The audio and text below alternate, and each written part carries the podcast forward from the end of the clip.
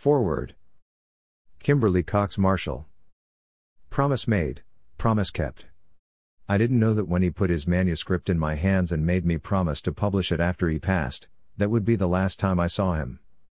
But now it's done, promise made, promise kept. And, yes, Daddy, I kept the title you wanted. My first memories of Daddy are of the time we spent with his family. It seemed like almost every weekend we were either at his sister Irene's or his aunt and uncle's in Mountain View, about 40 miles south of San Francisco, where we lived. His two sisters that lived out here in California, Irene and Mary Jane, doted on their younger brother, and that affection trickled down to me. How I loved my aunts. When I would visit, they would always have grapes with the skin peeled off, because Donald's daughter didn't like the skin. Every year until she couldn't, my Aunt Irene sent me $2, and then $5, for inflation, as she said, for my birthday ice cream cone. They were like that until they passed. And then there was Daddy himself. I have so many good memories of us together. I remember him picking me up from the San Francisco School of Ballet, and there he would be in his Austin Healey, always with the top down. He would drive through Golden Gate Park so I could sit in the back and throw kisses like I was Miss America. When I would say I was going to hang out on the beach, like I saw girls doing in the movies, he never said anything to stop me. I realize now that I was never going to be in the San Francisco production of The Nutcracker, I wasn't going to be Miss America, and most beaches had signs to keep me and my kind out, but Daddy never told me I couldn't do any of those things. For him, I had no limitations. I also loved our weekend outings to the movies as I got older and he started getting political.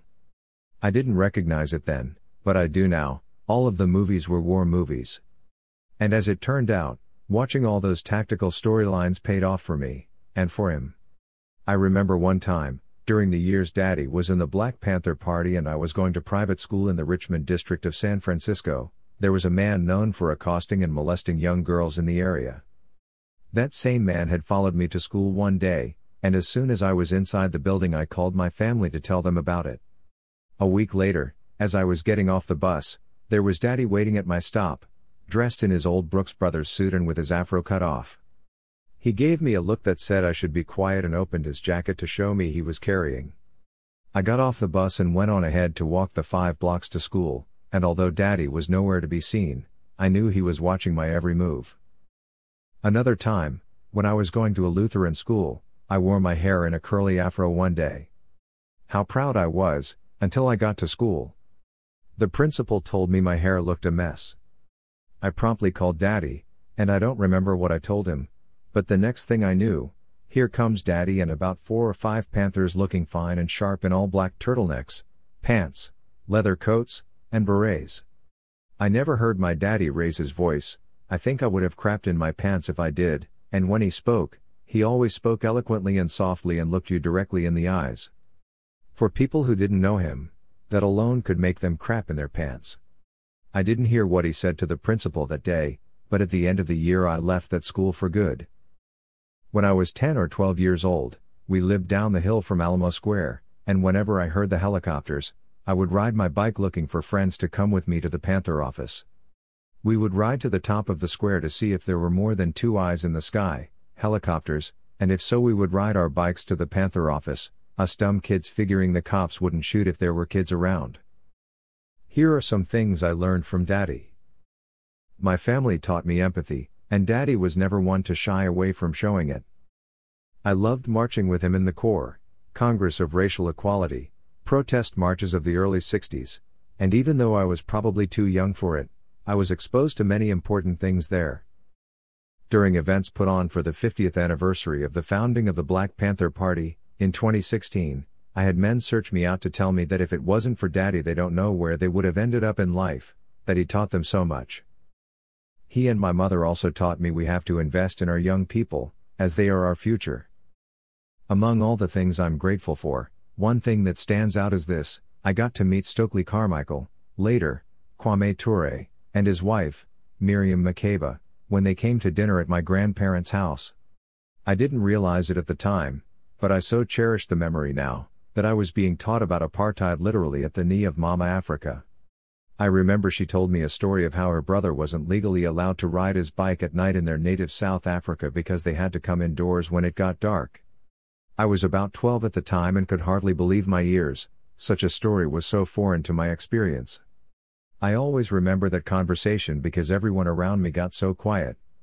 I can imagine where those memories took my grandparents and great grandmother, who were from the South. No matter how proud I was of Daddy's activities, though, there was also a flip side. Schoolmates stopped playing with me and inviting me to their parties because of Daddy's politics. A relative that had the same last name changed it for a time so they would not be associated with our family. Our phone was tapped. The eye in the sky would flash its spotlight into my bedroom window, and sometimes we would come home and find the FBI surrounding the house or daddy's car, the GTO he drove to Nevada to buy guns. My mother would literally shoo the police away like flies. I heard once daddy had even used a dead baby's death certificate to get a fake passport. When things started to go bad in the party, there were two kidnapping attempts on me, and one night a woman came to our house to kill my mother, brother, and me. We can only thank goodness that she was so high she couldn't go through with it. My mother talked her down and she left. By then things were so bad that daddy left the United States and started his life in exile. I would not see him for 13 years, and I communicated with him only about five times before I saw him again in 1984. By then I had become a woman, gotten married, had a child, and divorced. When I saw him again in Paris, I wasn't that wide eyed girl anymore. I had taken off the rose colored glasses and realized that daddy was just a man, faults and all. I was taken aback to learn that even though he had married a wonderful woman after divorcing my mother, he still saw the need to have a mistress, whom he wanted me to meet. I assumed this was the French way at the time, but I was American, and anyway, if it wasn't wrong, why did he ask me to keep it quiet? I mention this now because it was one of the things he despised about his own father that his father would give money to his mistress to give to the church but wouldn't give money to his own mother. It was also eye opening to read his manuscript and see how he treated women when he himself had a daughter who he was raising to have the views I have. These are things I wish we could have talked about. As you read this book, you will realize that this man was like two sides of a coin. At the 45th anniversary of the Black Panther Party, a close comrade confessed that he didn't know my father even had kids, myself and two brothers, until he read his obituary. It seems he had some success keeping his family away from the party, but, although he tried, he couldn't completely keep the party away from his family. As I grew up the daughter of Donald Cox, the Panthers and their dramas were never far away. Introduction Steve Wasserman more than 50 years ago, in October 1966, back in what seems at this remove the Pleistocene era, Huey P. Newton and Bobby Seale, brash upstarts from Oakland, California, founded the Black Panther Party for self-defense. They quickly garnered a reputation for their willingness to stand up to police harassment and worse. They made a practice of shadowing the cops, California Penal Code in one hand, 12 gauge shotgun in the other. Soon they were holding street corner rallies and confronting officials, arguing that only by taking up arms could the black community put a stop to police brutality. Newton and Seale were fearless and cocky, even reckless, some felt, and itching for a fight. Don Cox, 32 years old, married with two young children, and working in San Francisco as a commercial photographer, had participated in numerous Bay Area civil rights protests, but, over time, his discontent with the slow pace of change had deepened while his desire for more militant action mounted. He greatly admired how Newton practiced what he preached, how with gun in hand he faced down armed, racist policemen, how the Panthers were ready to kill. Born in Missouri, Cox was proud of his rebel lineage. According to family lore, his grandfather, Joseph A. Cox, rode with Jesse James and was well known for his independent streak, which included marrying a young Swiss immigrant, Maria Mulla, at a time when interracial marriage risked not just racist condemnation and social ostracism but even lynching. The family was no stranger to guns, and young Don Cox gained a deserved reputation as something of a sharpshooter. Alarmed by the Panthers' growing prominence, in 1967 California legislator Donald Mulford introduced a bill to ban the carrying of loaded weapons in public. Newton responded by upping the ante, and in early May of that year he dispatched 30 Panthers, most of them armed, to Sacramento. They showed up at the state capitol building as the bill was being debated. The police confiscated their guns soon after they arrived, but later returned them, as the Panthers had broken no laws. The Mulford Act passed, but the Panthers became instantly notorious, with images of their armed forays splashed across the nation's newspapers and shown on television. It was a PR coup. Soon thousands of black Americans joined the party, among them Don Cox.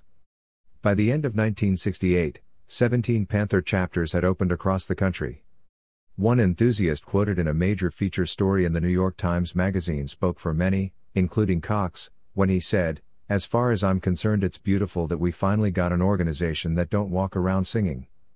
I'm not for all this talking stuff. When things start happening, I'll be ready to die if that's necessary, and it's important that we have somebody around to organize us.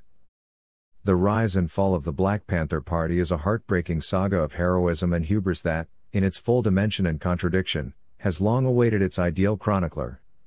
The material is rich, some of it still radioactive. A good deal of it can be found in the clutch of memoirs by ex Panthers, inevitably self serving but valuable nonetheless, that have appeared sporadically over the years, including those by Bobby Seale, David Hilliard, and Elaine Brown, and lesser known figures such as William Lee Brent, Flores Forbes, and Jamal Joseph, and in books and articles by non Panthers, especially those by David Horowitz, Kate Coleman, Hugh Pearson, and by sociologist Joshua Bloom and historian Waldo E. Martin Jr., whose Black Against Empire is a flawed but indispensable history of the party. All are to be read with care. To this literature, we may now add Don Cox's revelatory, even incendiary story of his five years in the Black Panther Party, from his work as field marshal in charge of weapons procurement, gun running, and planning armed attacks and defense, including tales told for the first time in this memoir, to his star turn as a party spokesman raising money at the Manhattan home of Leonard Bernstein and his wife, Felicia, for which he was famously mocked by writer Tom Wolfe, to his eventual flight to Algeria to join Panther leader Eldridge Cleaver, to his decision to leave the party in 1972, following his disillusionment with Newton's leadership. Cox would live out the rest of his life in self imposed exile in France, in the mountain village of Camps-sur-l'Agly, where he wrote these unrepentant recollections in the early 80s, and joining his daughter, Kimberly, to promise him she would do everything she could to have them published after his death. Cox died in 2011 at age 74. The Panthers were controversial in their day and remain so. Peopled by outsized characters, starting with magnetic and headstrong founder Huey P. Newton, eulogized at his 1989 funeral as our Moses the party's complicated history, replete with Byzantine political schisms, murderous infighting, and a contested legacy, has eluded sober examination.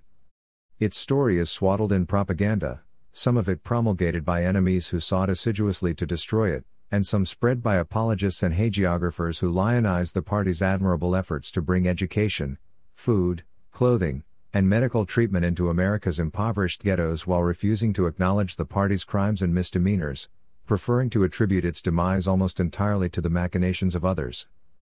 Cox is not among them. His memoir is notable for his unsentimental and, by turns, self critical approach. One of the things that attracted Cox and others to the Black Panther Party was its refusal to go along with the narrow cultural nationalism that appealed to many African Americans at that time. The party's dispute with Ron Karenga's U.S. organization, for example, was rooted in this profound disagreement. The Panthers fought tremendous battles, some turning deadly, with those who thought, as the saying went, that political power grew out of the sleeve of a dashiki. By contrast, the Panthers embraced a class based politics with an internationalist bent. Inspired by anti imperialist struggles in Africa, Latin America, and Asia, they began by emphasizing local issues but soon went global, ultimately establishing, as Cox vividly recounts, an international section in Algiers. Their romance with the liberation movements of others would eventually become something of a fetish, reaching its nadir in the bizarre adulation of North Korea's dictator Kim Il sung and his watchword Juche, a term for the self reliance that the Panthers deluded themselves into thinking might be the cornerstone of a revolutionary approach that would find an echo of enthusiasm in America. In the beginning, little about the party was original. Even the iconic dress of black leather jackets and matching berets was inspired by earlier Oakland activists, such as the now all but forgotten Mark Comfort.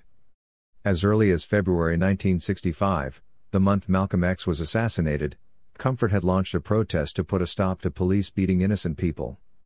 Later that summer, Comfort and his supporters demanded that the Oakland City Council keep white policemen out of black neighborhoods and together took steps to organize citizen patrols to monitor the actions of the police and document incidents of brutality. This wasn't enough for Newton and Seale. Inspired by Robert F. Williams's advocacy and practice of armed self-reliance for which he'd had to flee the country in the early 1960s, seeking sanctuary in Castro's Cuba, Newton and Seale decided to break entirely with armchair intellectualizing, as Seale would later call it. Propaganda of the deed, they believed, would arouse the admiration of, in Newton's words, the brothers on the block. They'd had it with bended knee politics. It was time, as a favored slogan of the party would later urge, to pick up the gun. Drawing up a 10 point program with demands for justice and self determination, the Panthers represented a rupture with the reformist activism of the traditional civil rights movement, and it wasn't long before the party saw itself as a vanguard capable of jump starting a revolution. For some, including Don Cox, it was an intoxicating fever dream. I, too, was not exempt, and I hope I shall not exceed the bounds of readers' indulgence if I share my own stake in the story that Cox so ably tells. In early November 1969, I left Berkeley for a few days and went to Chicago to support the Chicago Eight, then on trial for the bloody police riot that had marred the anti Vietnam War protests at the 1968 Democratic National Convention. I knew some of the defendants Jerry Rubin, organizer of one of the first teach ins against the Vietnam War, whom I'd met four years before while organizing the first junior high school protest against the Vietnam War, Tom Hayden, a founder of Students for a Democratic Society, SDS, and principal author of the Port Huron Statement, who'd taken an interest in my rabble rousing posse at Berkeley High School during the People's Park protest of May 1969, and Bobby Seale, whom I'd encountered through my close friendship with schoolmates who joined the Panthers, especially Ronald Stevenson, with whom I culled a successful student strike in 1968 that established the first Black Studies and History department in an American public high school. It was Bobby who led a group of us use the party's typesetting machines in its Shattuck Avenue national headquarters to put together an underground newspaper, Pack Rat. In the Chicago 8 trial, Seale had been bound and gagged in the courtroom, a neon oven, activist and defendant Abbie Hoffman had called it, and the country was riveted by the appalling spectacle. I arrived at the apartment rented by Leonard Weinglass, one of the defense attorneys, who was using it as a crash pad and general meeting place for the far flung tribe of supporters and radical nomads, unafraid to let their freak flags fly, who sought to muster support for the beleaguered defendants. Sometime around midnight, Fred Hampton, leader of the Chicago chapter of the Black Panther Party, clad in a long black leather coat and looking for all the world like a gunslinger bursting into a saloon, swept in with a couple of other Panthers in tow. You could feel the barometric pressure in the room rise with their entrance. At the time, the favored flick was Sam Peckinpah's The Wild Bunch, an epic Western revenge fantasy that inflamed the overheated imaginations of a number of unindicted co conspirators like my friend Stu Albert, a founder of the Yippies.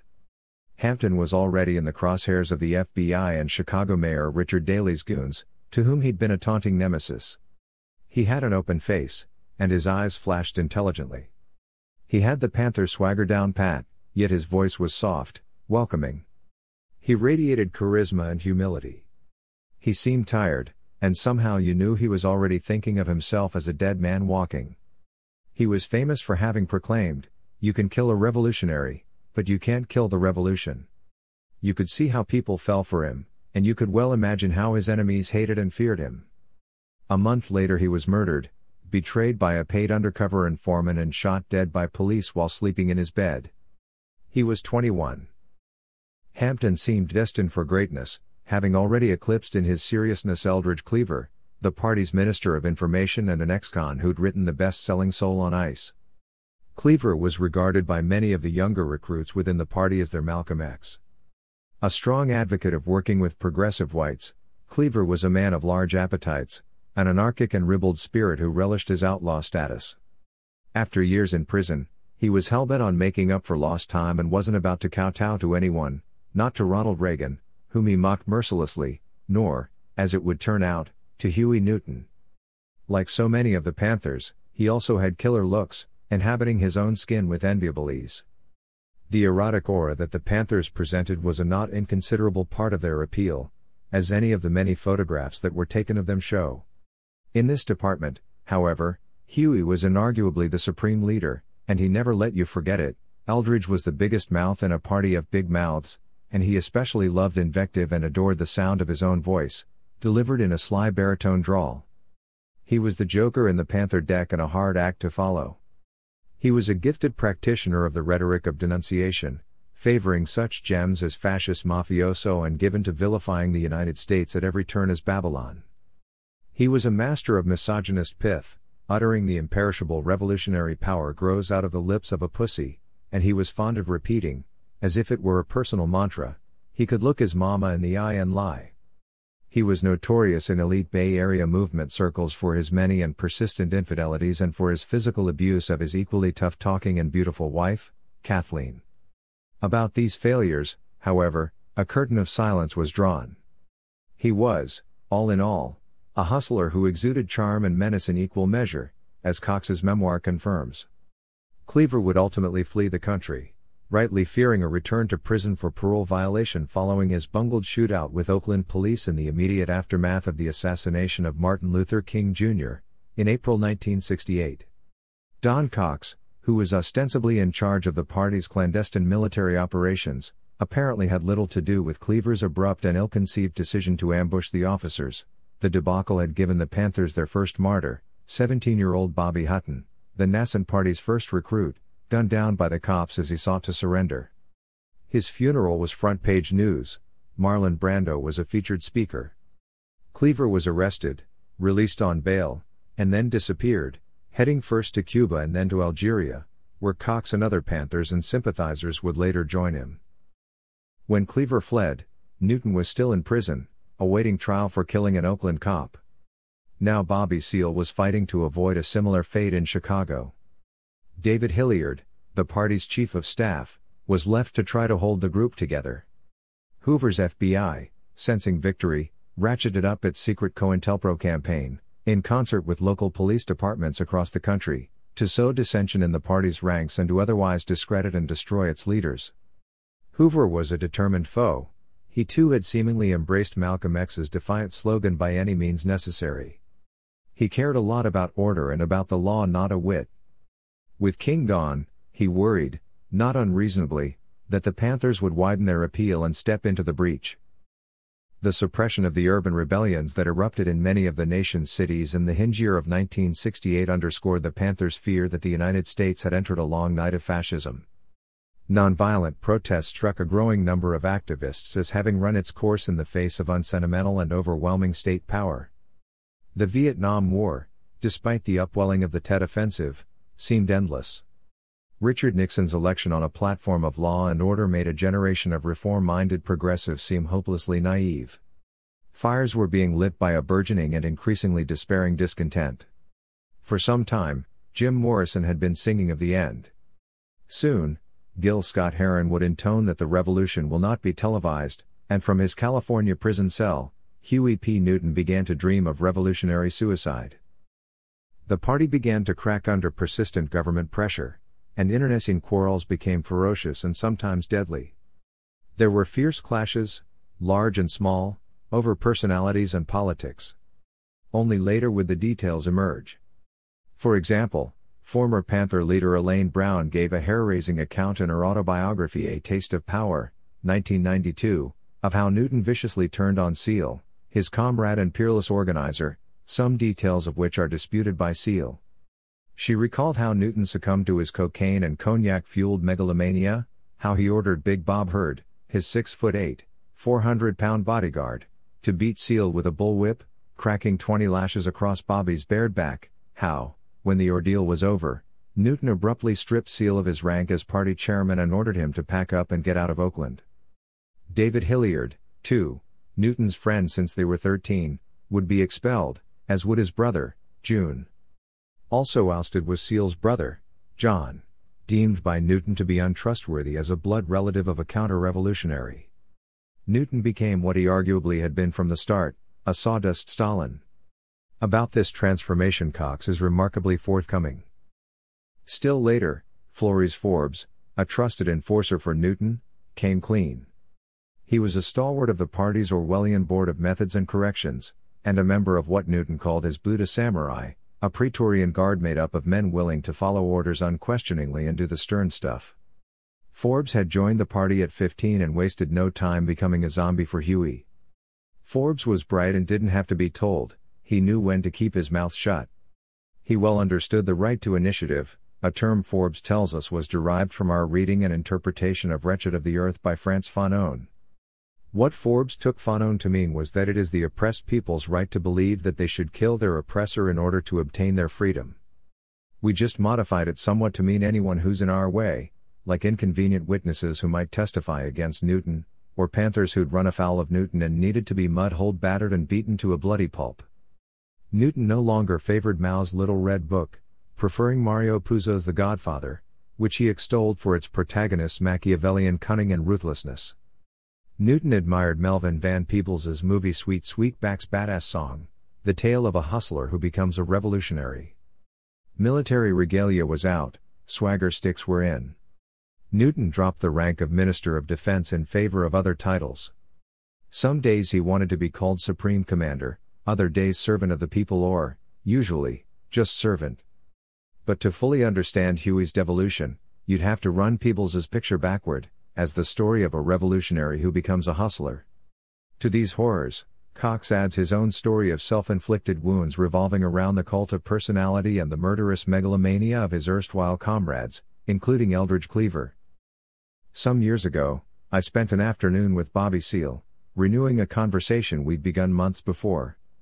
He'd moved back to Oakland, living once again in his mother's house, and was contemplating writing a book, The Truth, the whole truth, and nothing but the truth, as he put it to me, about the rise and fall of the Panthers, on the very dining room table where almost a half century ago he and Newton had drafted the Panthers' 10 point program.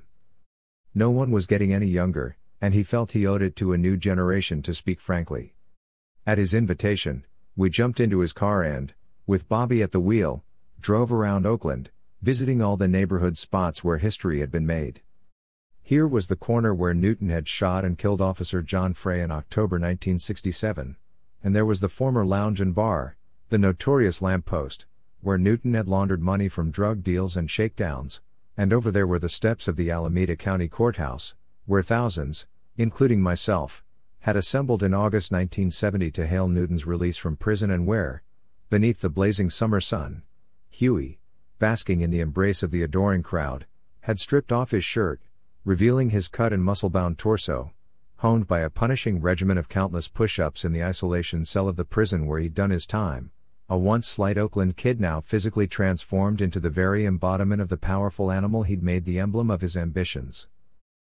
As Seale spoke, mimicking with uncanny accuracy Huey's oddly high pitched and breathless stutter, virtually channeling the man, now dead more than two decades, ignominiously gunned down at age 47 in a crack cocaine deal gone bad by a young punk half his age seeking to make his bones, it became clear that, despite everything he'd endured, Bobby Seale was a man with all the passions and unresolved resentments of a lover betrayed.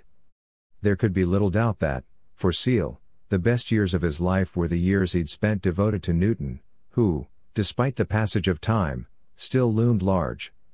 Seale, like the party he gave birth to, couldn't rid himself of Huey's shadow. Among the challenges in grappling with the Panthers and their legacy is keeping in reasonable and proportionate balance the multiple and often overlapping factors that combine to throttle the party.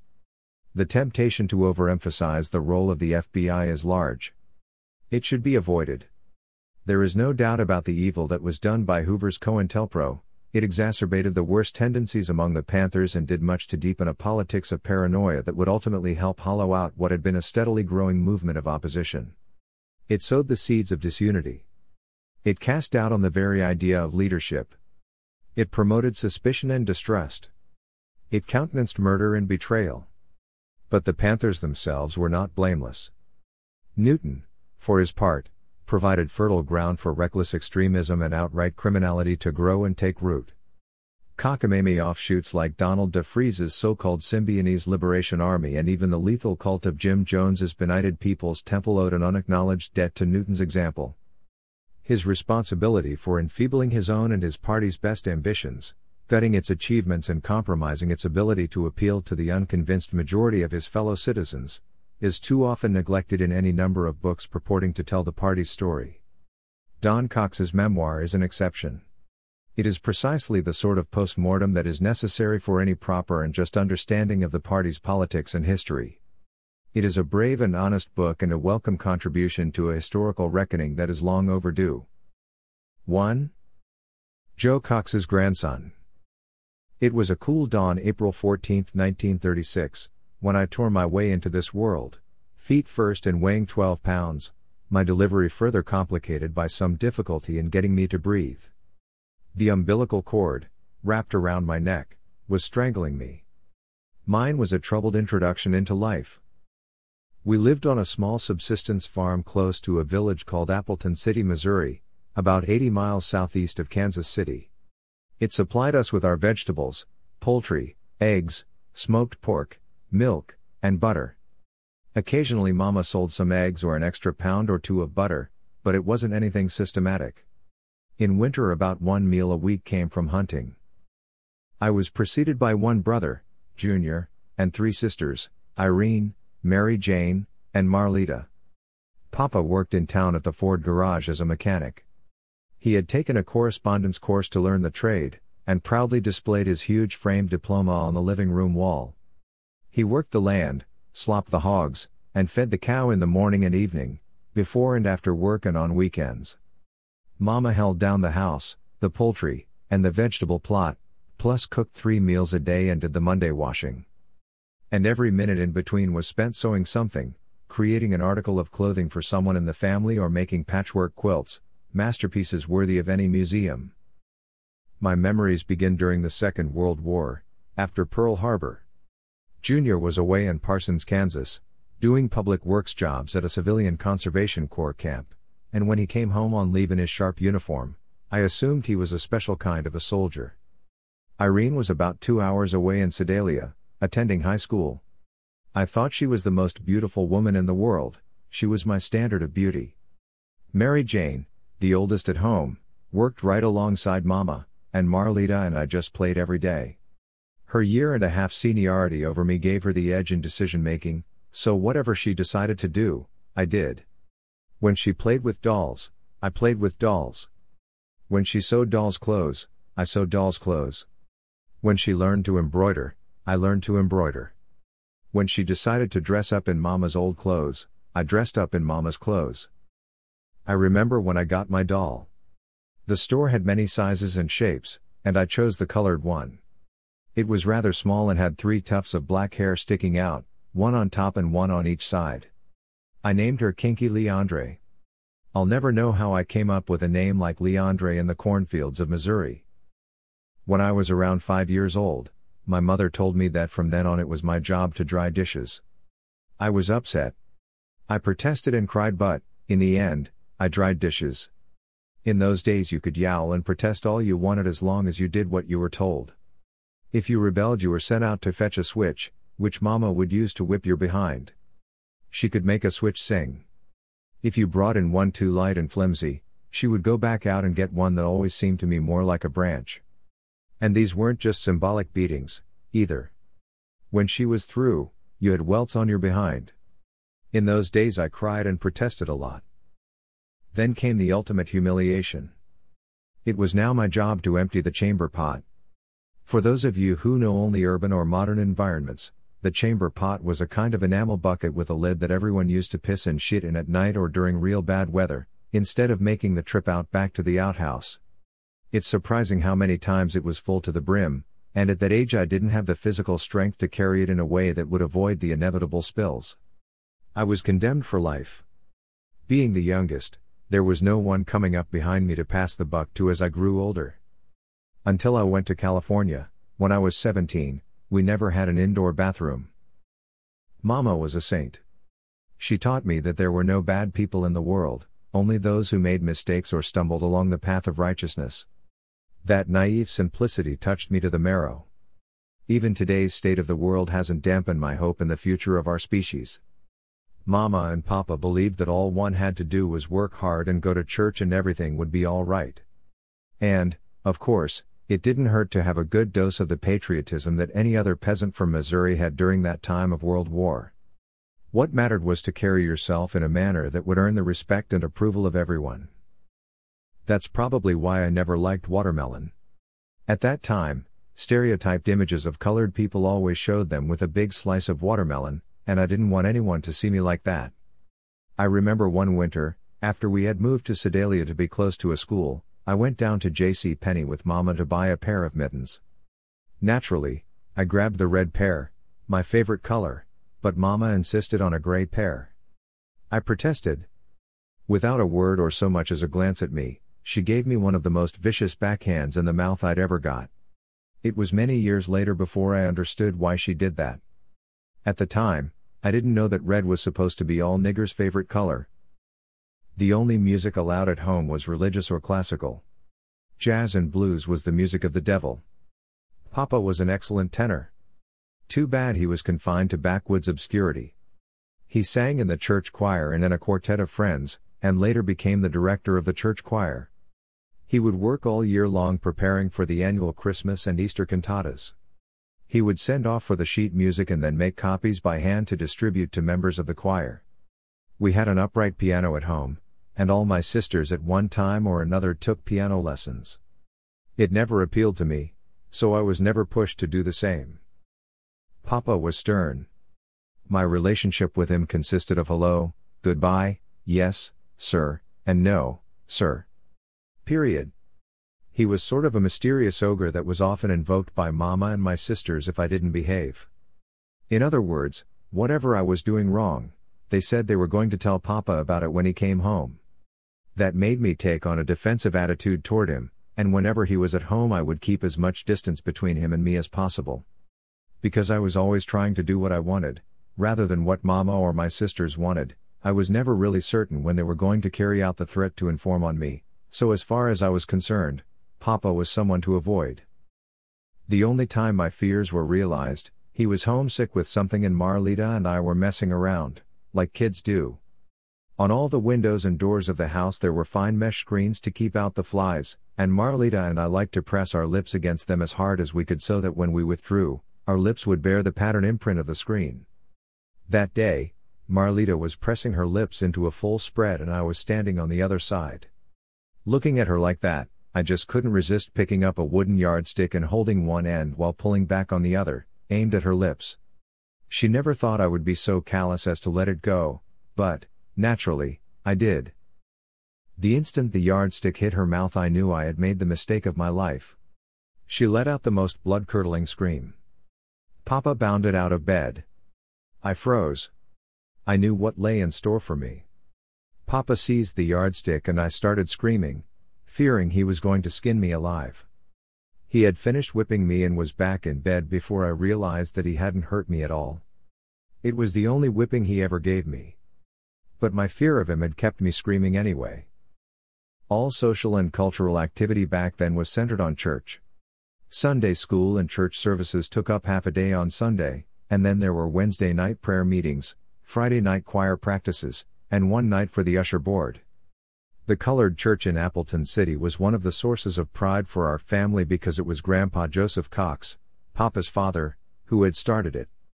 Papa had two black metal boxes that seemed to contain all the family treasures, and among them was Grandpa Cox's preacher's license and the correspondence from the district superintendent of the Methodist Church asking Grandpa to send 50 cents for a license so he could start a church. Grandpa Cox was a special case. He was born in 1845. Someone on the plantation where he was born kept a record of when the slave women gave birth, and the page recording Grandpa's birth was also in one of the black boxes. The wife of the plantation owner taught Grandpa how to read and write, a move that was progressive at the time, and an offense punishable by law. Upon his liberation, the simple fact of his literacy gave him a relative power and self respect that labeled him an uppity nigger. It was always a source of great pride in the family that a hole in the wall of a store in Osceola, Missouri, put there by a shotgun blast, bore testimony to Grandpa's objection to that appellation. He was a righteous uppity nigger, all right. As ultimate proof, he married a white woman. To do so, they had to go to the state of Kansas because interracial marriage in Missouri was illegal. Maria Mulla had been brought to the States by her mother from the German speaking part of Switzerland after her father, Jacob Mulla, had died. Unless they were ignorant of racial problems, I don't see how an 18 year old Swiss immigrant would end up marrying a 37 year old ex slave, but somehow it happened. And the fact that Grandma Cox was white and Grandpa wasn't, the reverse of how it usually was when you had yellow niggers in the family, was held up as a source of pride in our family. These differences were strongly emphasized in the family education. I didn't grow up with any complexes about being less than anybody. Also tucked away in the black treasure boxes was a certificate authorizing Grandpa to teach school. Here and there on the printed certificate from the Board of Education, the word colored had been inserted by hand to clearly define the boundaries of Grandpa's maneuverability. For me, the fact that coloreds and whites had their own schools and churches seemed the most natural thing in the world. I used to hear the grown ups talking about slavery times and lynchings, but somehow I felt insulated from all that by either time or space. In the immediate surroundings of Appleton City, there were a couple of hundred people, and everyone knew everybody else. When everyone would go into town on Saturday nights to do shopping, I didn't see any difference in the relationships between coloreds and whites. There were white friends who visited us and whom we visited. I never felt inferior to anybody. I didn't even know we were poor. One of the local families, the Brownburgers, owned the town's drugstore and had a son a couple of years older than me. His clothes were always passed on to me and were a source of happiness and anticipation, for me, such generosity did not mean that we were poor but rather that the Brownburgers were exceptionally nice people. The only time I felt lacking was the year Santa Claus forgot to drop by our house on Christmas Eve. But really, that was his fault and had nothing directly to do with us. Mama worked hard all summer long growing everything she could, and she would spend fall canning what she had grown. Then there were the chickens and ducks, as well as the hogs that Papa butchered every now and then.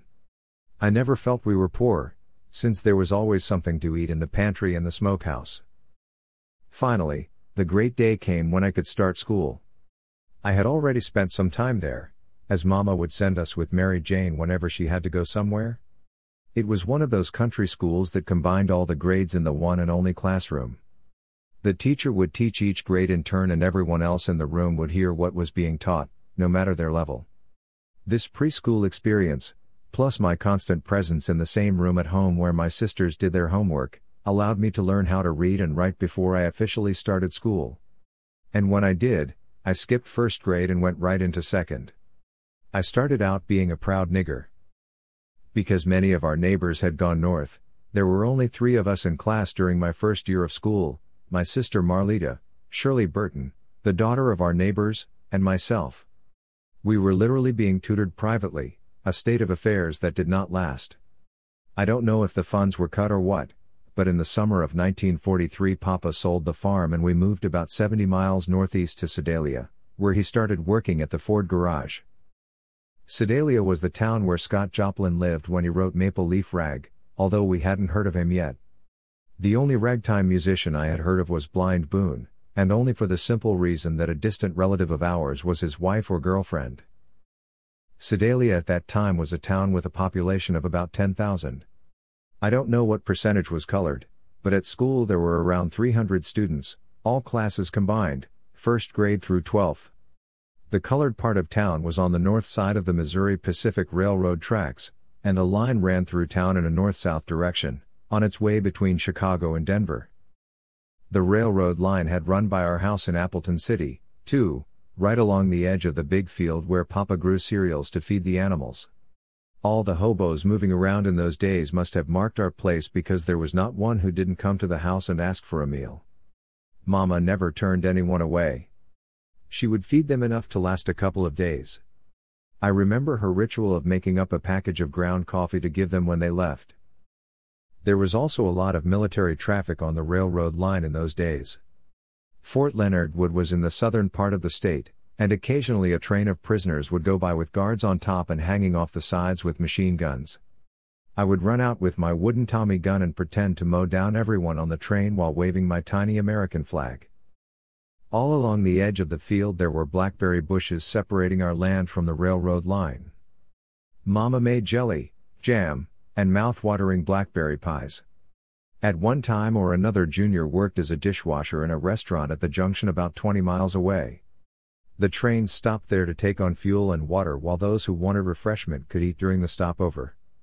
He would grab a freight to come home every night, they always slowed down just a little before our house before passing through Appleton City. One night he came in torn to shreds, bleeding all over, as if a lion or tiger had gotten hold of him. Having made the mistake of grabbing an express that didn't slow down, he had jumped off anyway and landed, full force, in the blackberry patch. Junior was the hunter in the family. In Sedalia, he hooked up with a couple of friends and sometimes they would go hunting several times a week. All that their respective families could not consume was sold to make a little pocket change. I was eight years old when Junior finally let me start going along to carry the game bag. The main catch was cottontail rabbits, squirrels, and quail.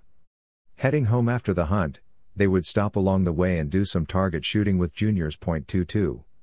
One day when they had all missed the target on the first shot, I asked for and was afforded a chance to try it out myself, and to everyone's surprise, including my own, I hit it. So began my love affair with guns. From then on, Junior let me carry the .22 while he carried the .410. I became a fairly good shot and began to knock off my share of cottontails, breaking from their cover, moving relatively fast. When I was 10 years old, I joined the National Rifle Association. I devoured any literature dealing with firearms I could get my hands on. Even as an adult, the passion stayed with me, and after I moved to California, I possessed a real arsenal. It included a beautiful Winchester Model 70, caliber 30.06, with a 4 power telescopic sight. Up to 200 yards, I could pick the hairs off a gnat's ass. I used to go target practicing at a range just south of San Francisco. Most of the people on the shooting stands were members of the San Francisco Police Department, and I was always impressed with their ability. When they finished shooting at the end of the day on the pistol range of 50 yards, the centers of their targets were nothing but big holes. I shot a tight group myself and my results were as good as theirs. The years rolled by uneventfully in peaceful Sedalia. I had good grades in school but didn't learn much, especially about anything that was going to help open doors usually closed to colored people. The dream of all young colored kids was to finish high school and move to some big city and find a job. For us, the closest was Kansas City, followed by St. Louis and, if you were really lucky, perhaps Denver or Chicago. The alternative was to enlist in a branch of the military, a sure ticket out of flat, boring Sedalia.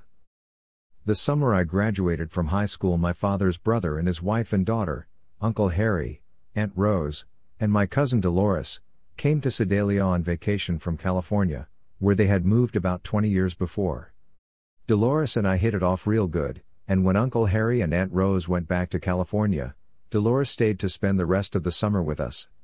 When it was time for her to return home, Uncle Harry sent me a ticket as well as an invitation to live with them in California. Manna from heaven. California? That was like talking about going to the moon. That was someplace you never dreamed of reaching. That's the land of milk and honey, where the streets were paved with gold. 2. Long way from Missouri. I stepped off the train in Oakland, California, at 5 in the afternoon on August 27, 1953. I was wearing my best mail order clothes, straight from Chicago, a gray tam with a blue tassel on top, a gray shirt with a blue collar and sleeves, and gray pants.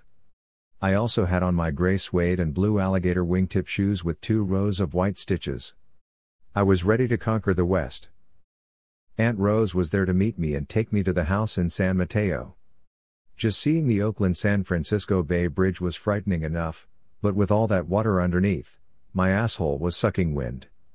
When we got to the San Francisco side of Treasure Island, the usual afternoon fog was rolling in, the kind that's thick, hugging the ground, moving fast, and enveloping everything in its path.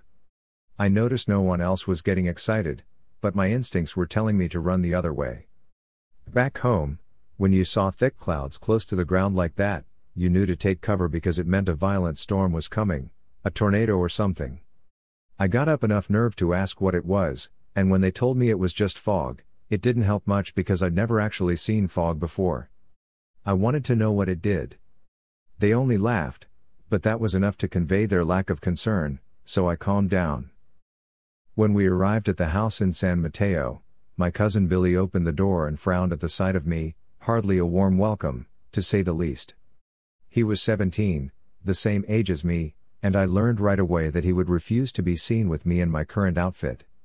To go out with him, I would have to wear some of his clothes, which, to me, were the latest thing in square cashmere v neck sweaters, khaki denims, and brown and white Oxford shoes. When he took me to the barber shop, he really put one over on me. The barber was a friend of his, and without my knowledge, and without my consent, he had him cut off practically all my hair. He chopped off my rooster comb, I could have cried. Back home we kept our hair pretty short, but without ever cutting the hair right up front. We would load it up with grease and smooth it down over the top of our head, giving us the illusion of having long, wavy hair. The next thing was to teach me how to walk. Billy didn't seem to appreciate or be impressed with my Kansas City crawl, which to me was the latest thing in cool. He and a friend, Macau Porter, would walk on each side of me, and whenever I would forget and start rocking, they would pull on each shoulder to make me walk straight. After a time, the two of them got my physical appearance to where it was acceptable to them. I went along with it all because I always wanted to be hip and fit in. San Mateo was a middle class suburb of San Francisco, not far from San Francisco International Airport. The first thing I wanted to do was to get a job washing dishes or something at the airport, but Uncle Harry said if I wanted to stay with them, I would have to enroll in the local college. If I wanted to work, I would have to move out and get a place of my own. So naturally, I enrolled in San Mateo Junior College. For the first time, I was going to school with whites. Out of 3,000 students, there were only three blacks the first year, it was very uncomfortable, to say the least. Each new class was invited to tea by the college president, and as always, I was the perfect example of timidity. We were so many that everyone stood, and when servers came around and handed us each a cup of tea on a saucer and another small plate with a piece of cake, I didn't know what to do. As I glanced around, it seemed as if everyone else was eating and drinking, but in my nervousness and embarrassment, I couldn't figure out how they were doing it with both hands full. So I just stood there and suffered. Finally, I managed to put everything down and slip away. One Saturday night, shortly after I arrived, Billy got permission to use the car. We got sharp, by his standards, and headed for San Francisco. My first impression can be summed up by one word wow. In 1953, the North Beach section of San Francisco was like a magnet or a drug for me. I was fresh from the country and didn't understand much of what I was seeing, but the ambience was such that I loved it at first sight. The sculptor Alexander Calder was the rage, and there was not a bar or club that didn't have a mobile or stabile in his style hanging from the ceiling. The hungry i and the Purple Onion were relaxed, cool spots in those days, and inexpensive. Soon, one of my favorite places was Miss Smith's Tea Room, up on Grant Street. I think it was a gay bar. At that time I didn't know what that meant, but I liked the warm, friendly atmosphere. Then there were the jazz clubs, the downbeat on Lower Market Street and the infamous Black Hawk. I became a regular. To finish our evenings, we always made the pilgrimage to Fillmore Street to down some hot links or ribs and sweet potato pie at Leonard's or the Kansas City Hickory Pit, and then on to Jimbo's Bop City. After the clubs closed to the public at 2 in the morning, the musicians in town would stay up and jam way into the next morning. I loved it all. The area in North Beach originally called the Barbary Coast was going by the name the International Settlement when I got there, and it had become a street of striptease clubs and bars. That's where I first met jazz musician John Handy. He was playing tenor sax in one of the clubs. We always stopped by to holler at him. To earn pocket money, I started cleaning houses after classes and on weekends. After a few months, I chanced upon a job washing dishes in a restaurant at night. It was there that I met Doc. He had recently come out of prison, where he'd served time for a drug charge, in those days, the repression was fierce when it came to drug arrests. I quickly joined the fraternity and discovered the benefits of reefer, ganja, the killer weed. Together, we discovered peyote after reading Aldous Huxley's book The Doors of Perception, recounting his experience with peyote.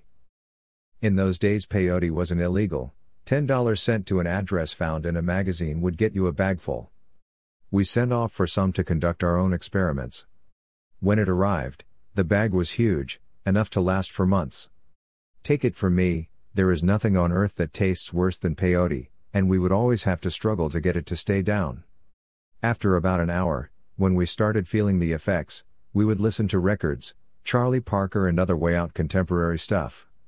Doc had one record of someone playing a prepared piano that made weird sounds. Doc and his friends used to talk about Sartre, philosophy, and stuff like that. I'd be sitting there, stoned out of my head, not understanding anything I heard, but it was hip to me, so I dug it and hung in. During summer vacations, I got a job at Lake Tahoe washing pots in a restaurant. Doc couldn't get hired because he had done time, so we split the peyote and I left him behind in San Francisco. I wouldn't see Doc again for another five years. Meanwhile, unbeknownst to us, peyote had been outlawed, maybe if we'd known, we would have made different choices. Doc wrote a friend in prison asking him if he'd like some cotton candy, code for peyote, which looks like eucalyptus seeds with a tuft of white cotton, and when the authorities who screened the letters sent to prisoners saw that, the pig staked out Doc's pad and, while he was at work, broke in and tore the place up to find out what exactly cotton candy was. They found the peyote. At this same time, I had constructed a mobile of peyote buttons and had it hanging in the middle of my room in Tahoe, in the place I shared with a Liberian student, Edwin Harmon, who was a fellow dishwasher. He was studying criminology, and upon returning to his country, he eventually became head of the police. One day, when I came in from spending some time at the beach, he showed me a headline in the San Francisco Examiner. Doc was making history. He was the first person busted for peyote after it was outlawed. He had already done time, so they hung a heavy sentence on him. He served five years before he got paroled. I was alarmed, in part because I was uncertain whether they knew that I had the other half of the stash my mobile and the rest of the peyote went swimming, quick, in Lake Tahoe. San Mateo Junior College only covered the first two years of university, and after I finished my second year, I decided to move to Oakland. In my free time, I hung out at the California Hotel on San Pablo Avenue near 34th Street, where they had mambo sessions every Sunday, and I ran into people like dancers Ruth Beckford, Zach Thompson, and Kay Dunn. I'd gone to Oakland in part because it was where my sisters Irene and Mary Jane had settled. Mary Jane was a medical secretary, and Irene's husband, Billy, was a mailman, notwithstanding his degree in business administration and experience as the director of a hospital in Kansas City. I found a room in Irene's building for $25 a month, and since my unemployment benefits were $25 a week, it wasn't too bad. That carried me through until I too got a job carrying mail, in December of 1955. In those days, civil service was one of the few places coloreds had a chance to get a job. It was a funny coincidence that I became a mailman considering that the first time I was ever called nigger was in San Mateo by a Japanese mailman. I had leaned on his car and he shouted, Take your hands off my car, nigger. Remembering Mama's philosophy, I dismissed him as someone stumbling on the path of righteousness. I didn't know then that it had been only eight years since people of Japanese descent had been released from the camps they had been held in during the Second World War, after the U.S. government had made the racist decision to imprison them in the name of national security. What with that racial slur and the challenges I had faced being surrounded by whites at college, most of my white friends were gay, liked jazz, or smoked dope, I was beginning to become conscious of the dichotomy in American society. I remember the day in 1954 when the United States Supreme Court finally declared school segregation unconstitutional. We were sitting at the dinner table when we heard the news, and then Uncle Harry made a speech about how we were witnessing history being made. The real impact of that decision did not begin to sink in for me until much later, however, when Little Rock began to make headlines in the struggle for integrated schools. Before Little Rock, though, was Montgomery, Alabama. It was there in 1955 that Rosa Parks, tired after a day's work, refused to get out of the seat she had taken in the white section of the bus. This was the spark that started the prairie fire of the civil rights movement. A young colored minister, Martin Luther King Jr., was elected head of the boycott committee, and the Montgomery bus boycott eventually led to the Supreme Court decision, in November of 1956, that bus segregation was unconstitutional. After the court's ruling, Many black churches were bombed in Alabama, but that didn't stop the momentum. After the success of the Montgomery boycott, a new civil rights organization was formed, called the Southern Christian Leadership Conference, SCLC, Martin Luther King Jr., was elected as its head. I was hearing about all those things beginning to happen in the South, but, as before, I was insulated from getting involved, both by geography and by my own ignorance. For me, these were more or less just interesting events in the news. The one story that had really jolted me was when Emmett Till, of Chicago, was visiting relatives in the South and was lynched for supposedly whistling at a white woman. He was 14 years of age. That was the first time I felt that maybe Mama's philosophy might be wrong. That was in the summer of 1955. In the fall of 1957, Governor Orval Faubus of Arkansas called out the state National Guard to prevent Negro students from entering Central High School in Little Rock. The conflict became so tense that President Eisenhower was obliged to send in federal troops to force the desegregation of Central and to protect the nine Negro students who were involved. The Guard remained there for the school year of 1957 58 and Faubus finally closed all schools the next year rather than desegregate them. But the process had begun and would soon spread to most of the South. Another significant event occurred in 1957, in Africa. Ghana, the former Gold Coast, became independent. Now that I was making what I considered real money, I got clean. My cousin Billy's taste had really worn off on me, and now I looked Ivy League all the way. If it wasn't British, I didn't want it. I wore all my hair cut off and was going around with a clean head.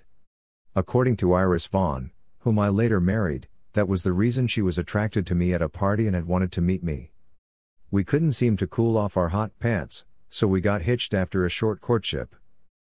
Iris was from a rather economically secure family and was the only child at home.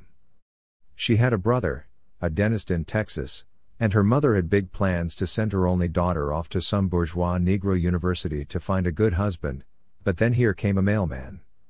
The night we told her we were married, my new mother in law chased me out of the house with the biggest butcher knife I had ever seen. She started throwing Iris's clothes out the door, into the rain that was coming down like cats and dogs. We scooped up everything and split to my pad on 53rd Street in Oakland. One room with a Murphy bed. Iris was a student at San Francisco City College, and every day after classes she would go by her mother's house to see if things had improved. Every time, her mother would open the door, hit her in the mouth, then slam the door shut. After a few weeks of that, I felt the need to do my husbandly duty and defend my wife, so I went with her.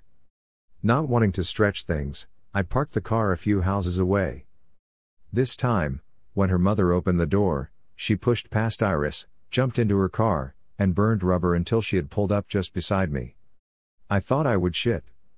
I didn't know if she was going to pull out a gun. To my surprise, she smiled and said, Why don't you come on in? It was clear she had made her peace with our marriage.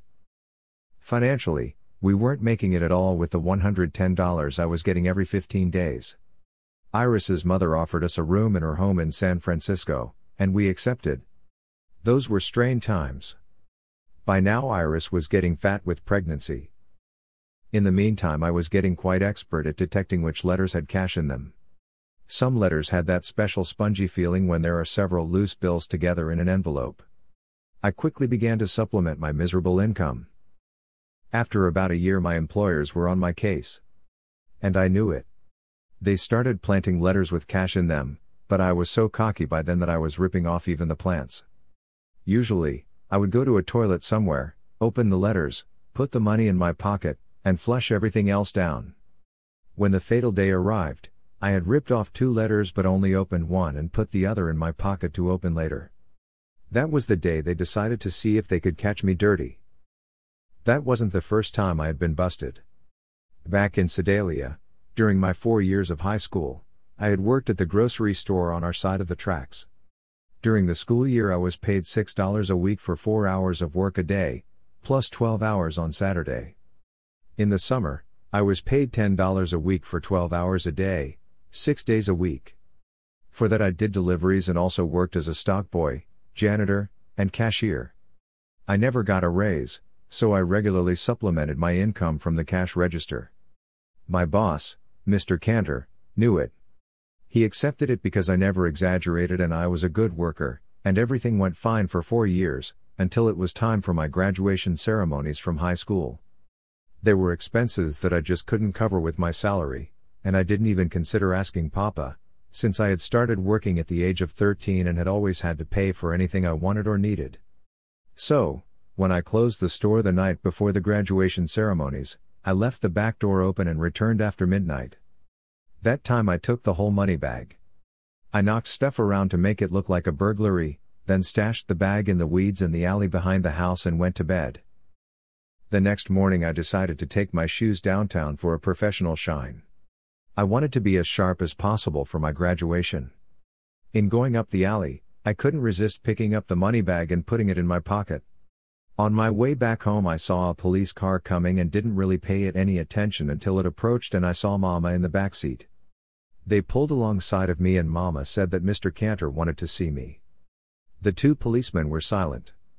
As soon as we entered the store, the policemen started searching me and pulled out the bag. They immediately put my hands behind my back and put on the handcuffs. Mama started screaming, My baby, my baby. I started crying and the police drove off with me, siren wailing. What a drama! While everyone was at high school for the ceremonies, I was in the city jail, in a cell straight from the Middle Ages, dirty, worn stone walls and a floor that looked like it hadn't ever been cleaned. Hanging from the wall on chains there was a cot made from metal strips woven together, and a hole in the middle of the floor for a toilet. Whoever had been in the cell before must have been crazy or something because there was dried shit all over the walls, ceiling, and floor, with feathers stuck in it. I don't know what that was about. That evening, my uncle, the only black doctor in town and highly respected, came to get me out of jail. The policeman released me to him and he drove me home. When we pulled up in front of the house, it looked like someone had died. All the relatives and neighbors were there. They were fanning Mama, and I guess they thought they were giving me words of encouragement, but all I wanted to do was hide. I didn't leave the house until the family insisted that I return to school.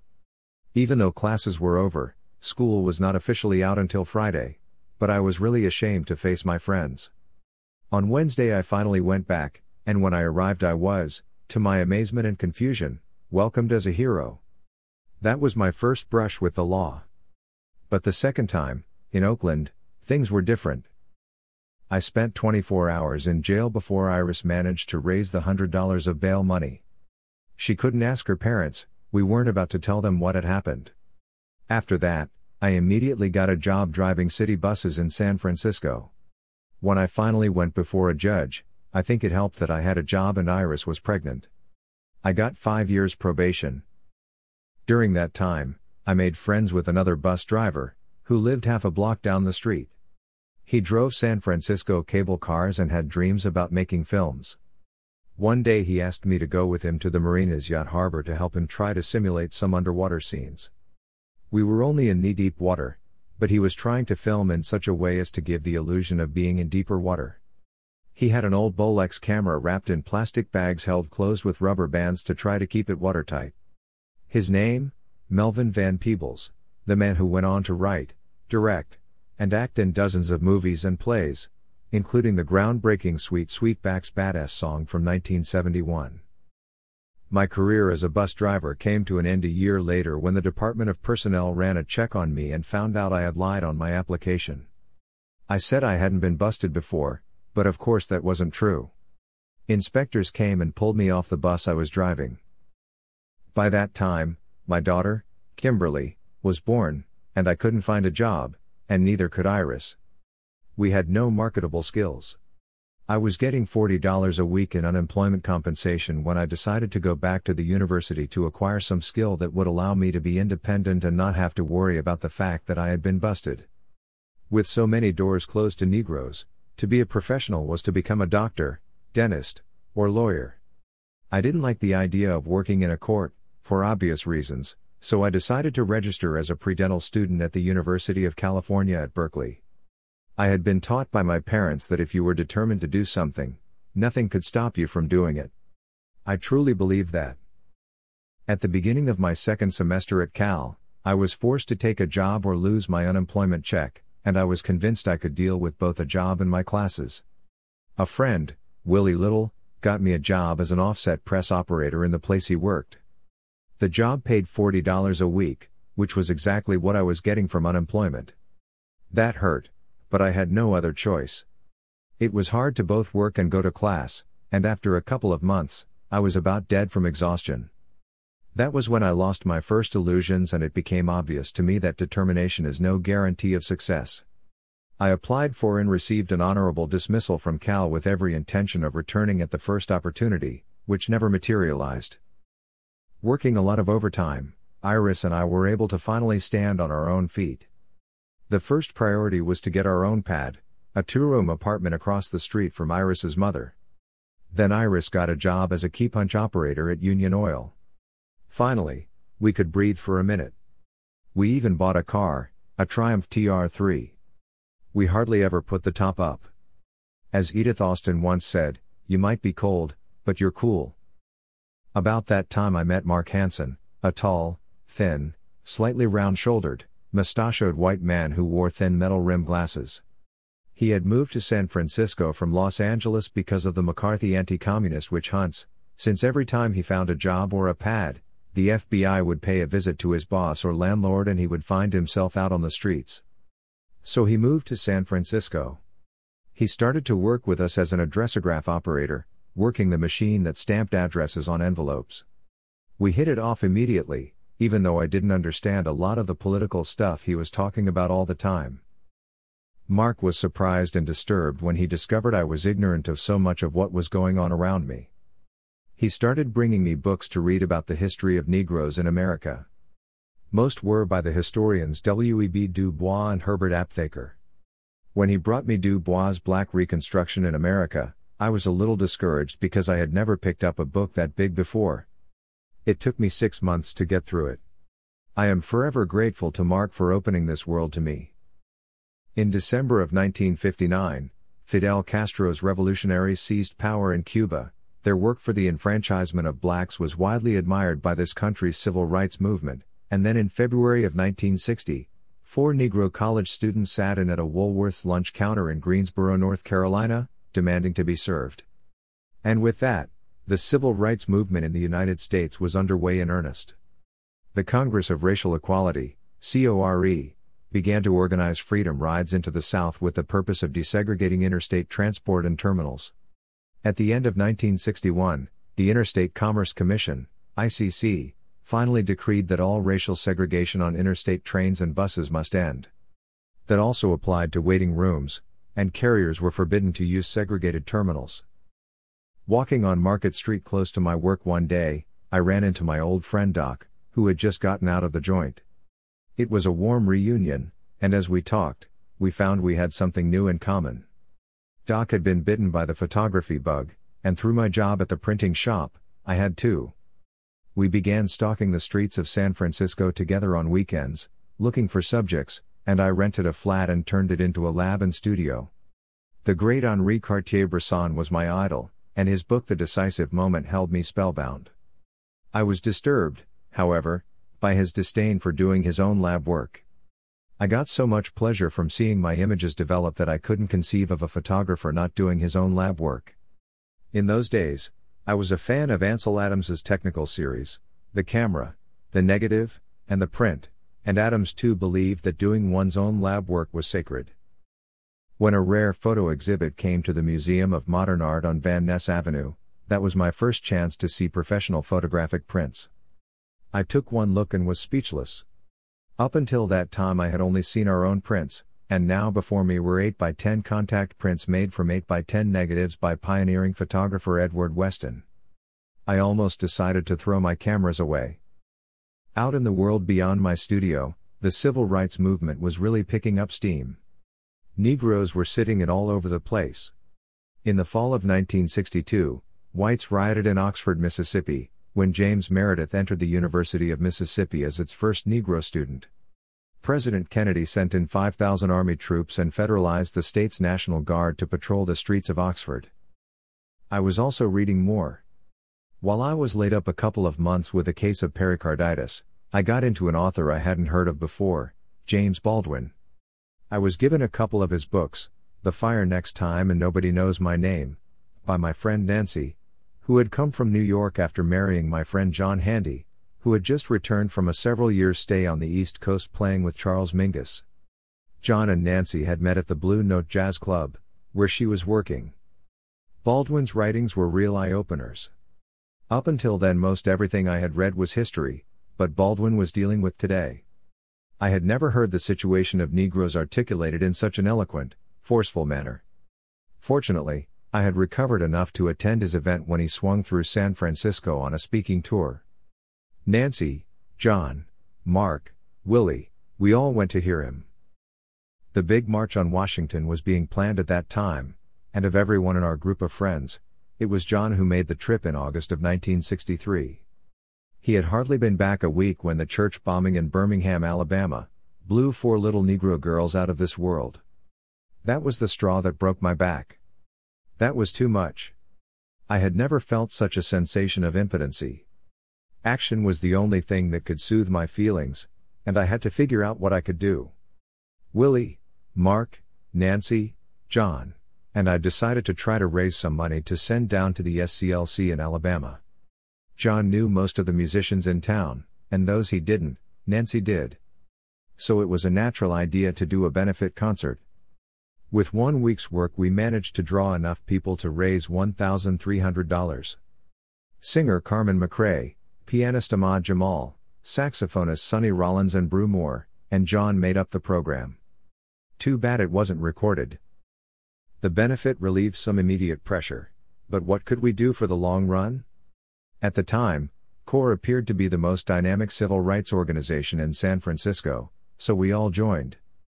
It was around this time that I had begun to hear of Malcolm X, the black Muslim minister. He seemed to be a bad nigger.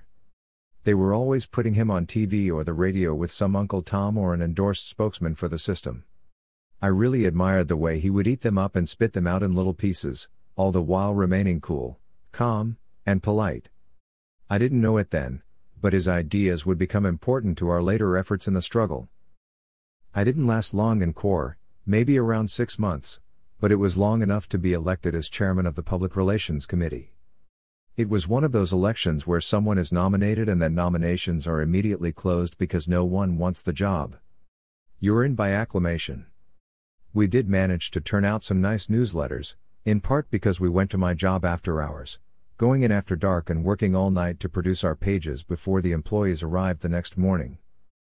Some token gains were made, and the local movement grew pretty big, with sit ins at the Palace Hotel and the Cadillac dealership to protest their discriminatory hiring practices. I had noticed that whenever a new door was opened, the person who inevitably got the job was always someone who was already making it, while the people who really needed work were never chosen. I was proud to be part of the movement hoping to change that. The assassination of President Kennedy in November of 1963 rocked the country, with ramifications felt all the way down to the black Muslims. Malcolm X was suspended from the Nation of Islam when he said of Kennedy's death, Looks like the chickens are coming home to roost, meaning the president had gotten his due. Although Malcolm's suspension was received with shock at the time, it allowed him to develop his own ideas. Only then some felt he was becoming too clairvoyant.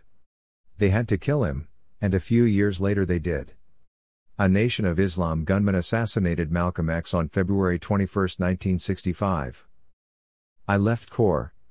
In the struggle for integration, I was seeing only token results, most of the integration I saw at the time was between the sheets. I didn't know what to do, but I felt certain that CORE wasn't the vehicle that was going to do it so I split. I didn't see anything else around that seemed to be dealing with the problems either, so I plunged back into photography. It became a real passion.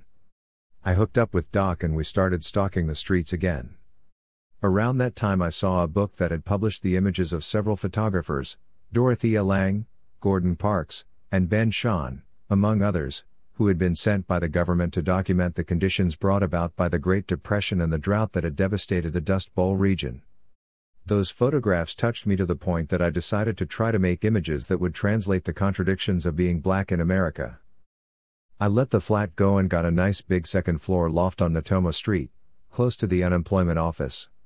I set up a real good lab and studio. It was mostly for my personal pleasure, but to justify it, I used contacts I had acquired through my job to get some advertising work. My first paying job was photographing a can of tuna for the firm McCann Erickson in San Francisco. I did a lot of setup shots, now called pack shots, and they were extremely well paying. $75 for an 8x10 black and white print back in 1964 and 1965 wasn't too bad. Doc needed a pad, so I invited him to make himself a corner in the studio. He brought around a friend of his, Ed Newell, who had also done some time. Ed was into watercolors and had had a couple of successful shows, but he too had been bitten by the photo bug, so we got along. Then there was Larry Billups, whom I had met at the store where I bought my supplies. We started stalking the streets as four. I was still married to Iris, but I had a girlfriend on the side, Leanna Brown, who lived in Marin City. I used to hang out on the bottom over there and managed to make some interesting images. But I wasn't getting the satisfaction I had anticipated. On New Year's Day of 1966, while driving in San Francisco down Webster Street at Ellis, I saw a whole block of houses that had recently been torn down for redevelopment. That left exposed the rear of the block of houses facing the other street over.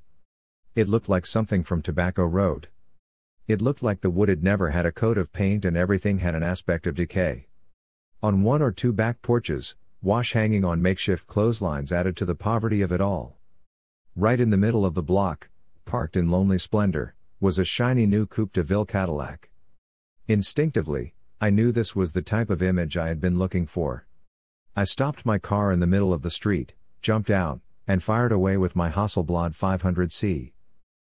Seeing the first print coming up in the developer was a religious experience. I got goosebumps all over. Finally, after all the time and effort, here was an image worthy of the goal I had set for myself. I really milked the cow with that one. I stayed in the lab for about a week making prints, from 8x10s to 20x24s. 3. Just another nigger. Little did I know it, but that shot of the back porches and the Cadillac was to be my last image. When I hit the streets again, I roamed around all day not tripping the shutter one time. I'm not a psychologist, so I can't explain it in technical terms, but it was almost as if having made that one strong image, I wasn't able to see anything else that matched it in intensity. I knew every shot couldn't be a masterpiece, but I found I just couldn't trip the shutter anymore if the image was not translating that same reality, and with that same force. I couldn't understand it at the time. My overall feeling was frustration and confusion. Perhaps unconsciously I knew already that simply recording history was not enough for me. I stopped going to the studio and no longer went out looking for images. I was out of it. Total frustration. I wasn't even going around to see Doc and the others. Doc moved and started staying in a small studio behind our friend Ed Newell's house. I was searching for answers or some philosophy that would give me the peace of mind I so desperately wanted. I read a book about the life of an Indian yogi named Paramahansa Yogananda, and it was interesting, but I really didn't want to withdraw from the world in that way. I then picked up something Doc had previously turned me on to a book by P.D. Uspensky dealing with the teachings of philosopher George Gurdjieff. I found that one a little more interesting simply because, one day while lying down reading the book, something distracted me, and as I was bringing my consciousness out of the book, I realized that some ear, somewhere inside me, had been listening to the music coming from the radio and I was patting my foot to the rhythm without knowing it. That illustrated one of the aspects of Gurdjieff's teachings, which was the existence of different centers of consciousness. I was impressed, but still, for me, that wasn't the answer either. That year, 1965, was also a heavy year politically. In February, Malcolm X had been shot down while making a speech at a meeting in Harlem, and I remember seeing a photograph circulated by the news media across the country showing one of his bodyguards giving him mouth to mouth resuscitation. Three years later, the same individual would join the Black Panther Party in New York, and still later, we would learn at the trial of the New York 21, which would consume me for several years, that he was a policeman. After he had graduated from the police academy, he was never put into uniform but instead sent directly to Harlem to establish a reputation as a militant. For a number of years, he served his masters well. Also in February of 1965, a civil rights worker named Jimmy Lee Jackson was lynched in Selma, Alabama, and a protest march was organized from Selma to the Capitol in Montgomery. The night after the march ended, a white woman was killed by a shotgun blast while driving some blacks back to Selma. This was also the year that the Voting Rights Act was finally passed by Congress.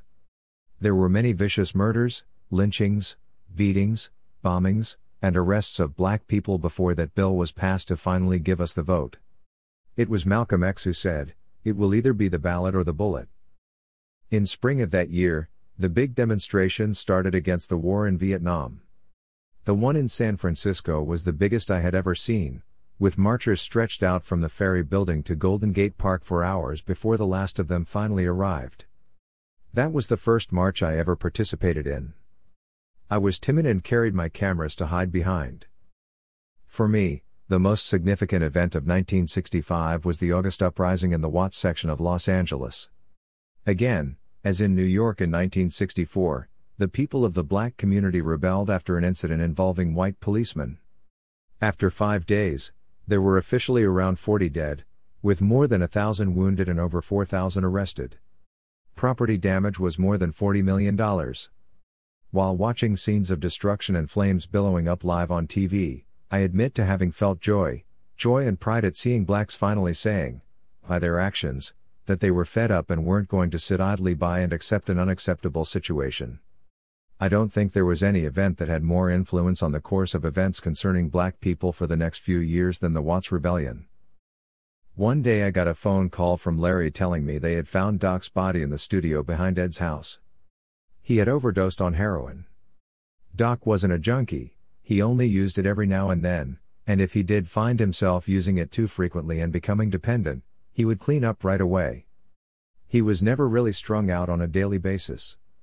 In the heroin trade, each time the drug changes hands between the producer and the consumer, it is cut with a product to increase its volume and, therefore, the profits. One gets accustomed to certain cuts and then takes doses accordingly, usually with the desired results. But somehow, every so often, a quantity of heroin gets through to the consumer that hasn't been cut, or maybe only cut very little. Doc's last shot was pure stuff. Taking the same quantity he was used to taking cut, he didn't even have time to empty the whole syringe. When he was found, he still had the needle in his vein. In January of 1966, a worker for the Student Nonviolent Coordinating Committee, SNCC, named Sammy Young was murdered because he wanted to use the toilet at a service station that was reserved for whites. That was in Tuskegee, Alabama.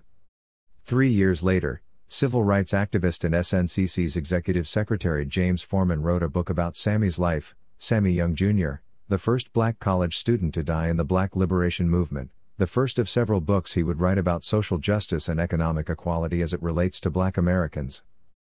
Also in June of 1966, James Meredith, the student who had integrated the University of Mississippi in 1962, set out on the march against fear from Memphis, Tennessee, to Jackson, Mississippi. He didn't get far before he was shot down on the road, and it was while he recovered from his wounds that a march was organized in his honor with the assistance of numerous civil rights organizations. It was during that march that SNCC worker Willie Ricks first shouted out the slogan calling for Black Power. As the result of distortions by the news media, the slogan was wrongly attributed to Stokely Carmichael, and most people to this day think it was Stokely who first used the term. He had been elected chairman of SNCC the same summer and had turned out to be a rather articulate militant, and so it made sense that the news media did everything it could to make him look worse than he really was. On September 27, 1966, a policeman shot a black 16 year old boy to death, in the back, in the Hunters Point neighborhood of San Francisco. The people on the Hill quickly applied the lesson they had learned from watching the Watts Rebellion on television and took their anger and frustration into the streets. The reaction spread to our neighborhood in the Fillmore district, and again I felt gratified seeing black people letting it all hang out. The night things spread to the Fillmore, I sat on the front steps and enjoyed the spectacle of young blacks playing cat and mouse with the police patrols. I felt, instinctively, that some process had begun that was going to change things for all times to come. On the work side, I was a successful nigger. I never left my job at the printing shop, even with the freelance work, and my employers either never ran a check on me or didn't care that I had a record. I was a member of the San Francisco Chamber of Commerce, the California State Chamber of Commerce, and the Christian Businessmen's Association, among other organizations, and I had worked my way up through the place to the title of production manager. In practice, I was the boss, there was no one on the premises over me. I had a meeting once a month to go over the books with the owner in his office, at a separate location, but the rest of the time I was on my own. I liked not having to punch a clock anymore, but I just couldn't deal with giving orders to friends with whom I had worked for years. But it had its positive side. Now that I was doing the hiring and firing, I was able to get rid of a racist who didn't want no nigger telling him what to do. The best part was being able to hire underprivileged people. I was able to hire ex convicts through the Halfway House program and from the San Francisco office of the National Urban League, which had a program that dealt with the handicapped. That helped to ease my conscience. It was through my experience as a boss that one day, as suddenly as you flip a switch, I finally understood that it was the system that was all wrong. I realized that it was my job to sell our services at the highest price possible, while at the same time keeping the workers' salaries as low as possible. I became aware of this while I was in the process of fighting tooth and nail with the owner for raises for everyone. His arguments were never based on the productivity or longevity of the workers. It was always a question of profit. I was elated to have made my new discovery, but the question then was how did one go about changing the system? I didn't really understand what revolution was all about. Communism and socialism were even less comprehensible to me. I was so overjoyed by my epiphany, however, that I wanted to shout it to the world. The leaps in my political consciousness really started taking bounds at that time. I don't recall any single specific catalyst, it was probably the sum total of all my experience, but the day finally dawned when I realized that no matter how I dressed, no matter how I carried myself, when I left the small circle of people who knew me and walked down the street, I was just another nigger. I was 31 years old. Like they say, better late than never. And then I got mad. I started organizing group discussions between blacks and whites I knew. The discussions were interesting and stimulating, but it was soon evident that this alone wasn't going to change anything. It was at one such meeting that I met Stefania. She came with her boyfriend and I was married, but I was instantly attracted by her sharp intellect and her beauty. She was looking for a job, so I hired her immediately. Although she was more than qualified to do the job, my real motivation was just to be in her presence. Discussions with Stefania were also informative. She introduced me to Frantz Fanon and his book The Wretched of the Earth, about the lasting effects of colonization. She also made me aware of the work of writer and critic LeRoi Jones, later Amiri Baraka. One morning upon arriving at work, Stefania looked at me, smiled, didn't say a word, and handed me the morning paper. There, on the front page, was a photograph of niggers with guns at the state capitol in Sacramento. Niggers with guns. I couldn't believe my eyes. I devoured the article and learned that the group called itself the Black Panther Party for Self Defense, and they were advocating that black people should be allowed to arm themselves, specifically for self defense against racist police. I immediately thought of my arsenal at home. I started asking around to see what I could learn about these panthers. No one I knew seemed to have heard of them, and what's more, they thought they must be crazy. Niggers with guns. I learned that in a couple of weeks there was to be a Black Power conference in Los Angeles, and I decided to go. Stefania and her boyfriend agreed to accompany me, only Stefania couldn't attend the actual conference because it was open only to blacks. She stayed with friends while her boyfriend and I went to the conference. I couldn't believe my eyes. The conference had gathered together the most beautiful black people I had ever seen fancy afro hairdos, African clothes, and all. And it seemed that everyone who was someone in the movement was there Stokely Carmichael, H. Rap Brown, LeRoi Jones, James Forman, Ron Karenga, and others. I had heard of Stokely, Rap, and LeRoi, but not the others. On the last day, the Panthers showed. I bought their newspaper, The Black Panther, and read it so many times I knew it by heart. During the weekend, I heard blacks talk of revolution, killing our oppressors, going back to Africa, the whole works. I was drunk with this new world I had not even known existed. Pieces started falling into place. It was a cascade, a snowball rolling down the mountainside. I was speechless. My mind was blown. During the drive back to San Francisco, Stefania sat up front. She and her boyfriend had had an argument about something and he had lain down in the back and wouldn't talk. After a few miles, I couldn't contain it any longer and I started running off at the mouth and literally crying like a baby, so full of so much new information and inspiration. Everything I had heard during the weekend helped me understand that all the efforts I had made up until then to be acceptable to mainstream society had just made me a good nigger. I was simultaneously ashamed and furious. All I could do was cry. Upon arriving home from work the next day, I heard loud noises coming from the ground floor apartment that we were letting Iris's cousin use. It sounded as if a room full of people were all talking at the same time. I also smelled the inimitable odor of the killer weed. I took off my coat, loosened my tie, and went downstairs to ask for a hit. The room was full and you could cut the smoke with an axe. It was obvious that I was an intruder, since everyone immediately shut up. I asked to be passed a joint, and after a while everyone began to relax and forget about me, and pretty soon they began talking again, all at the same time. Mixed with the music coming from the record player, it was like a magma of sound. I was only interested in getting my head feeling good, so I wasn't really listening at first, but then something I heard caught my ear and I turned my attention to what was being said. It was then that I realized everyone in the room was recounting their personal histories of having been fucked over by either some policeman or judge or someone they had been or were still working for. I ran upstairs, gathered up several of my guns and the Black Panther newspaper I had bought in Los Angeles, and took them back down to the gathering. And that was the beginning.